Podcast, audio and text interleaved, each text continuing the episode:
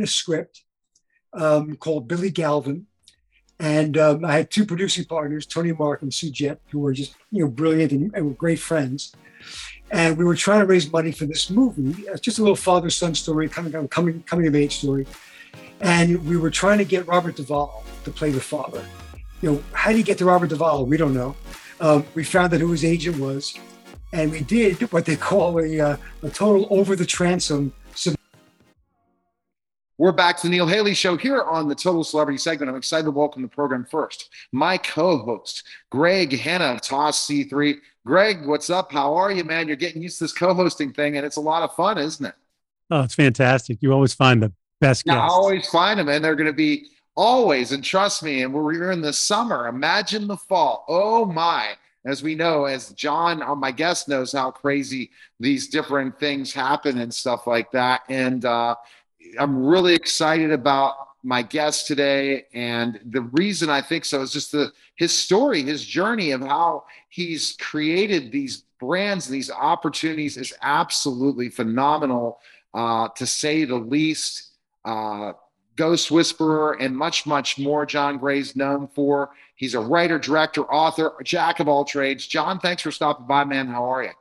Thanks for having me, Neil. Greg, thanks. All right, so let's go start with this. John, growing up, did you always want what, what was first, the writer, the director, the producer, films? What was the thing that you wanted to do first growing up?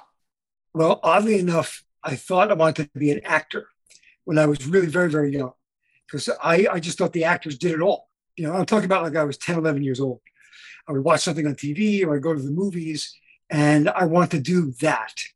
So um, I used to put on plays behind my building. We had a loading dock behind the apartment building I grew up in.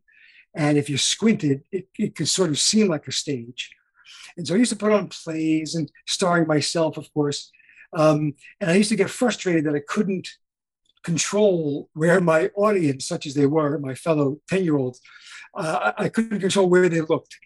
Um, and I realized if I had a camera, I could do that. I could do a close up of a gun and a close up of a scared face. And, and so that's how I started to realize that there was a consciousness, uh, a storytelling consciousness besides the actors um, that, that was behind the, the real storytelling. And so I was very fortunate, I think, that I learned at a very young age this is what I want to do. And I was equally fortunate that I never really knew how difficult that would be to try to become a film director and writer. Uh, you know, here I was in Brooklyn, no connections, no, you know, no real way in.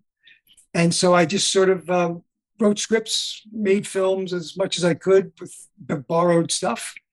And, um, you know, it took a lot of years, but but finally it's things started to kind of gel for me.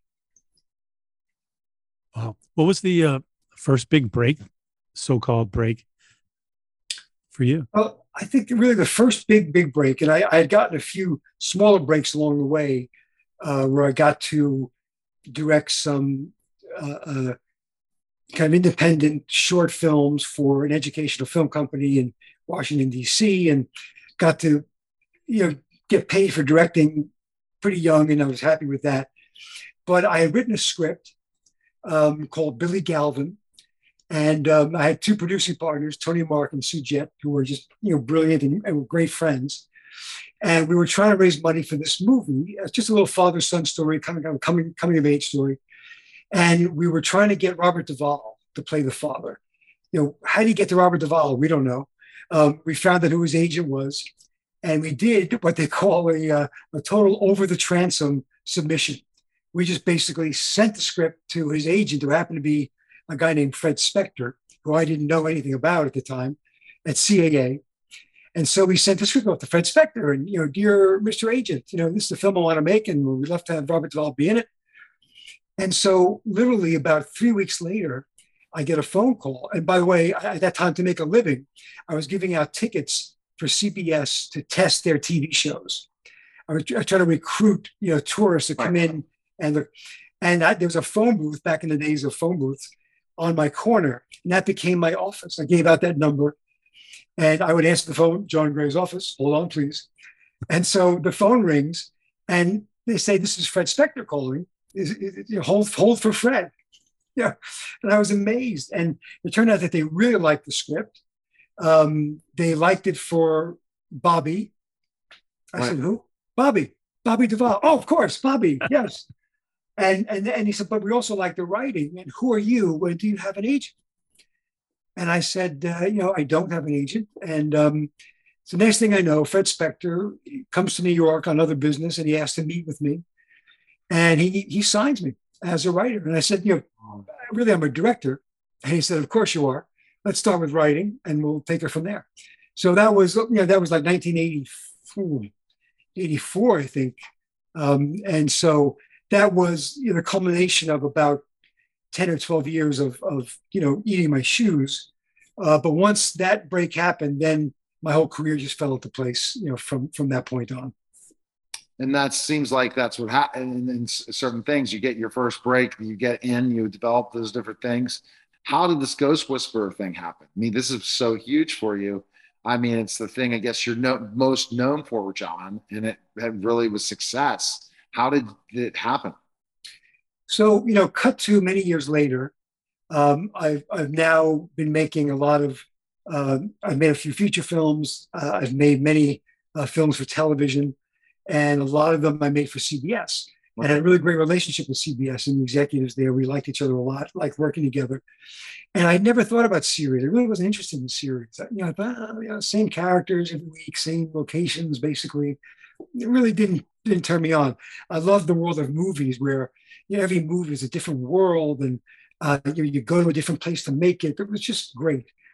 But at any rate, one of the executives, Bella Bajaria at CBS, called me and said that she had come across this woman who had been introduced to her by James Van Praagh, famed psychic. And um, this woman, Mary Ann Winkowski, was someone who uh, could see ghosts and could could uh, convince earthbound ghosts to cross over. And um, Bella said, You should meet this woman. I think there might be a series here. Uh, I don't know, series, but I was in LA and, and Mary Ann happened to be in LA, even though she's from Cleveland. So I went to meet her at a Starbucks in Studio City. And I'm expecting this kind of exotic looking, ethereal woman, you know, I, well, I don't know.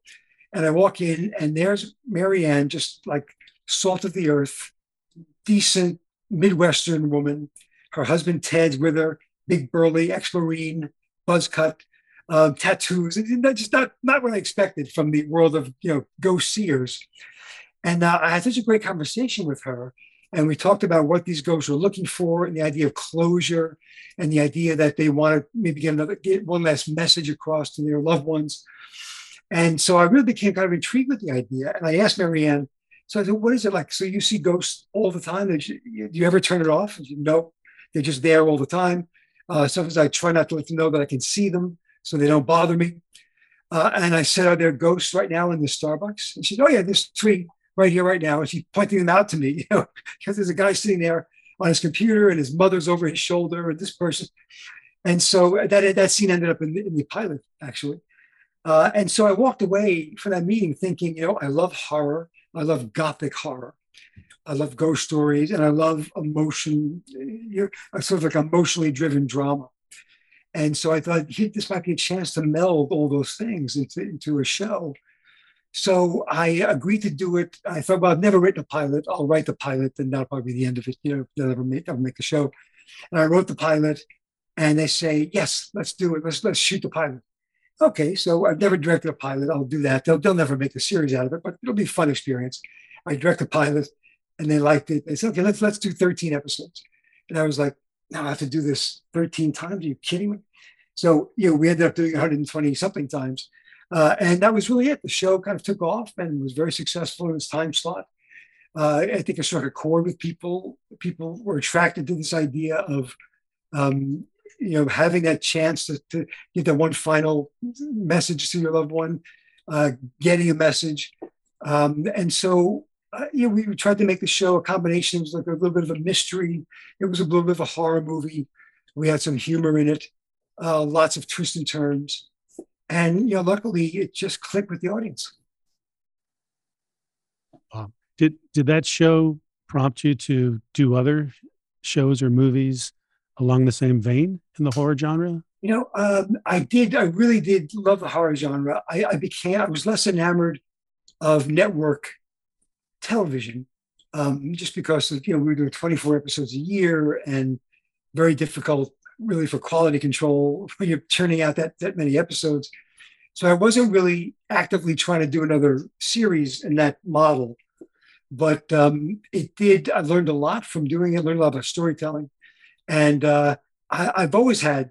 It was no more or less after the show. I've always had an interest in the supernatural, and so uh, you know I've written several horror movies or supernatural thrillers.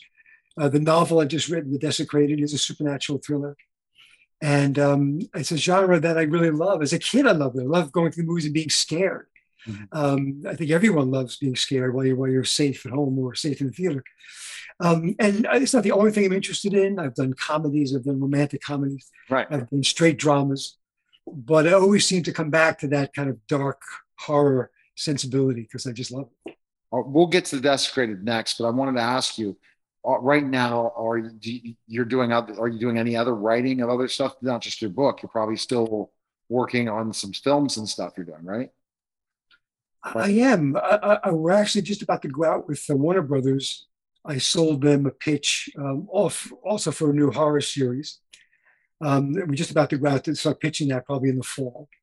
Um, uh, I, I've been making short films as a way to kind of stay creative uh, during the very slow process of development in Hollywood, which I got really frustrated with. So I decided to kind of to go back to my roots as a young filmmaker, and uh, I make these short films. My wife produces them with me, Melissa Peltier. She's genius, and uh, we make these short films for very little money, and we bring in all my friends I've worked with in the past, and uh, we try to do one or two a year. And so I'm always writing one of those, and uh, we go on the film festival circuit with those, which is a world I've really come to love. You know, I love going out there and meeting other filmmakers, meeting young filmmakers. I do seminars and classes and try to pass on, you know, whatever little knowledge I have. Uh, and I love seeing other people's movies and watching my own short films in theaters, you know, big screens with audiences. It's just fabulous. Um, and I, you know, I have to admit, I've said this before, that I love this process so much that sometimes my manager will call me and say, "So listen, we have a meeting about this project or that project." I'm like, ah, it's going to interrupt my short filmmaking. You know, damn. so it, it's really been sweet, and uh, uh, we have a horror movie uh, based on the novel "The Desecrated" that we're trying to uh, uh, get get on its feet. Um, so you know, just a lot of balls in the air as, as you have to do in this business. Um, I know Neil wants to get to desecrated, but I get another quick question to ask you. What about the movies? Um, what was your favorite movie that uh, that you worked on? You know, it's it's so hard to pick a favorite because for me, wrapped up in those movies are not only the final movie, however it turned out, good or bad, but the experience of making it.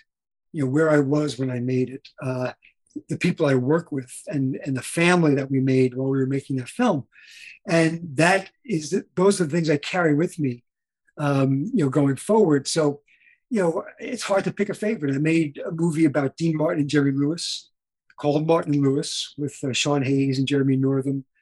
And I had such a phenomenal time on that movie. We, we recreated nightclubs from the 40s and 50s. Oh, wow. And uh, it was just so much fun. And, and, you know, Sean Hayes is just a genius and a great guy. And we had, had a wonderful crew on that. Um, I did a movie called The Hunley about the first Civil War submarine. Uh, in fact, the first submarine used in combat successfully ever. And we shot that in Charleston, South Carolina, and Armand Assante and Donald Sutherland. And I got very close to them. And in fact, I, I so fell in love with Charleston that my wife and I have been vacationing there ever since. You know, this is like 20 years now. Wow. Um, so it, it's just, you know, it's hard to choose a favorite. Um, you know, I love them all. All right. So now writing a, a novel, The Desecrated. This is new for you, right? This this yes. because so you consider yourself a writer for screenwriter for different things, director, but, but this is different. So how much did this kind of change who you are as a writer writing this? Well, it was a it was a really you know definitely a learning curve coming from a, you know screenwriting Right, screenwriting much different. Trying to write novels, you know, because you know, when you're writing a script, you're totally conscious at all times of the running time. You have you want to be as economic as possible at every single moment. And I, at least, am- I'm sure most screenwriters, particularly in television, where you're really restricted time wise, you get frustrated because sometimes you just you want to go another mile with a with a certain character, and you can't do it. There's just there's just no time to do it. And so in novels, you're you're you're painting a picture. You're trying to put a picture in the audience's mind, uh, and you also get an opportunity to every now and again go down a little side alley and go into a character's backstory and discuss how this character got to be who they are today. And if you can do it in an entertaining way, um, you know the reader goes with you and and love that. And so you still have to be economic and as spare as possible to make it a good reading experience. But there's so much more freedom in being able to use your words um, in as artful a way as possible, which is not important in screenwriting except for dialogue. Uh, and you know, just to create a world visually on paper in someone's mind, um, and and to have that freedom of, of developing story and character that you don't always have in scripts. I loved it. I mean, it was it was difficult. Um, you know, it was not easy for me, but uh, I, I love it, and I think the next one will be a little bit easier. Anyway.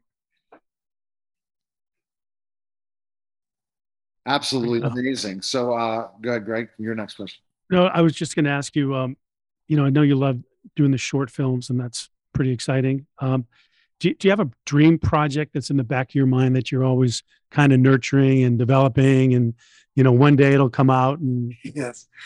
what's it going to be? I have I have a TV series that my wife and I have developed, and uh, it's set in the world of the silent film industry, and it's about a woman, uh, one of the few women who w- was able to own a studio, run a studio in those days, 1927, and it's really. Um, it's not really about Hollywood. It's not really about the movie business. It's really a thriller about a con woman who manages to get to the heights, the top of, of Hollywood in 1927, uh, and loves it, and has abandoned her life of crime to have this life of movies.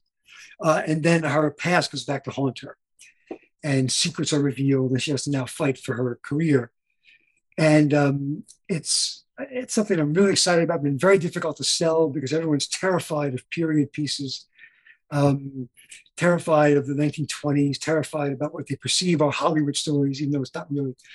Um, but it, it's a it's a very strong female role, a very strong female show, and I'm just determined to get that done. You know, before I die, we're going to make that show. Who would you love to cast as the lead in that? You know, it, it's interesting because you you really could cast almost any age for this. You know, the way the character you know is set up. Um, so, you know, I'm not gonna I, I'm not gonna nail one person because I don't want to limit it. Um, but it, it could be anyone. You know, f- from someone in their 60s to someone in their late 20s. Oh, Wow. Now, talking about the desecrated, tell us the premise without giving anything away. That's the problem, right? Aren't you glad we're talking about all these things in the book? Because when you talk about the book too much, people aren't going to buy it. But they can call John Gray and say they're buying it because they're a fan of John Gray. That's the goal of branding, and you're branded in that way. So, writing a novel, you have more opportunities to sell more books because you're already branded. So, kind of tell us about the book without giving it away. Okay. Well, the book basically is about a young woman named Sabrina. I'm sorry, Jennifer, uh, Jennifer Shelby, and um, she works the night shift at the New York City morgue. Um, she just suffered the loss of her father. She's only 20. Um, she's grieving her father's loss. When her father died, when he got sick, she had to drop out of uh, uh, college to take care of him. And he died, and the tuition kind of went with him. And so she's at loose ends in her life, and she takes this night job at the morgue to try to just get centered again and figure out what she's going to do with her with her future. And she loves being alone. She loves having no one around her except the dead. Doesn't bother her. Uh, and then into her life comes this crazy, charismatic, heartthrob English movie star named Trevor Price. And Trevor has been sentenced to community service at the New York City morgue. And you know, there's instant conflict between the two of them. Uh, Trev- Trevor is just this charming, funny, irreverent guy who takes nothing seriously whatsoever. Um, and Jennifer is, uh, you know, loves her job, doesn't want to jeopardize her job, and she really respects the dead and what they do for the dead. He doesn't. And so his presence starts to uh, spark a series of hauntings at the morgue. And in trying to solve those hauntings, um, we unravel this incredibly complex story full of twists and turns about why the morgue is haunted and what's happening behind the scenes at the morgue and that kind of thing. That, that that's the gist of it. That's the Irish thing. And interestingly enough, you, uh, it, it's sort of based on a true thing in that you may have heard of this, but I think it was back in 2015. Lindsay Lohan was convicted. I, am not sure what it was. It was a DUI or something like that. And she was sentenced to 53 days of community service at the LA County morgue. And when I came across this little item, uh, I was kind of really intrigued by it. Just thought, how interesting is that? And you know, what an imagination that judge had. Think of this. And also, what must that have been like for the people who work in the morgue? Now, there's a movie star, a controversial movie star, working side by side. So that's really what kind of gave me the idea for this. And as the years went by and I kept thinking about it, I, I reversed the genders and and um, you know just uh, just had a lot of fun kind of developing that story. All right, Greg. One more one more question. Do you think you'd like to see it as a uh, a movie someday? I will make it as a movie. I'm going to absolutely. Oh, good. Yeah. So it's all about now the next step. So so it'll be your movie, right? So you'll direct it still, right? Yes, absolutely. So that's the next passion part. So that's what you're keeping busy doing all the shorts to keep going while you're pitching this to get this to become a movie. Then it happens. And that have you seen the game changes so much with going out and getting financing for films? Because that's a process in itself. As you have an entrepreneur mindset in that way, John. Because if you want certain films to be made, unless you're going to have a major company take it on, it's your funding. You got to go get the financing. Is that a challenge for you, or is that something you enjoy? it, it is. You know, it's more difficult than ever before to raise money for for movies. You know, as you know, the pandemic uh, theatrical exhibition took a huge hit um, uh, it, it's it's super difficult. And you know, we're we'd be thrilled if we could get it on a Netflix or an Amazon. Um, but uh, you know, look, it's just it's just tough. There's a lot of noise out there. There's a lot of there's so much content going on right now. Um, however, I will say that horror is an evergreen. Uh, people, I think, always love horror. They love being scared, and I think this is a fresh enough story um, that people will be attracted to it. So I, am very confident we'll, we'll, get it made and soon. All right. Well, we'll have to hear, hear, back from you in that way. John, where's the best place that we can purchase the book and learn more about you? Where can we go? Uh, the book is available in print and ebook on Amazon and Barnes and Noble. Uh, you can ask for it uh, at a Barnes and Noble store; they'll get it for you. Um, and uh, I know that there, are, if you go to my website, which is uh, johngrayofficial.com, there are other avenues to get the book through that website as well. Fantastic. All right. And Greg, website for people to find your business. Yeah, best place to find me at my website is tossc3.com. All right. And that's he's he's the cybersecurity expert. So anything involving cybersecurity, John, this is the guy that calls Greg. Okay, excellent. Uh, uh, fun times. My website, neilhaley.com. And at neilhaley.com, I'm the media giant. And you want to give me a call, chat with me, check me out look forward to it. Appreciate it, John. I love the story. I love your passion. I love what you're trying to do. And it's really interesting to tell people to keep going, especially I'm waiting for your memoir, John. That's got to be next, especially talking about 14 years old. I mean, at certain time, answering the phone, trying to find an agent.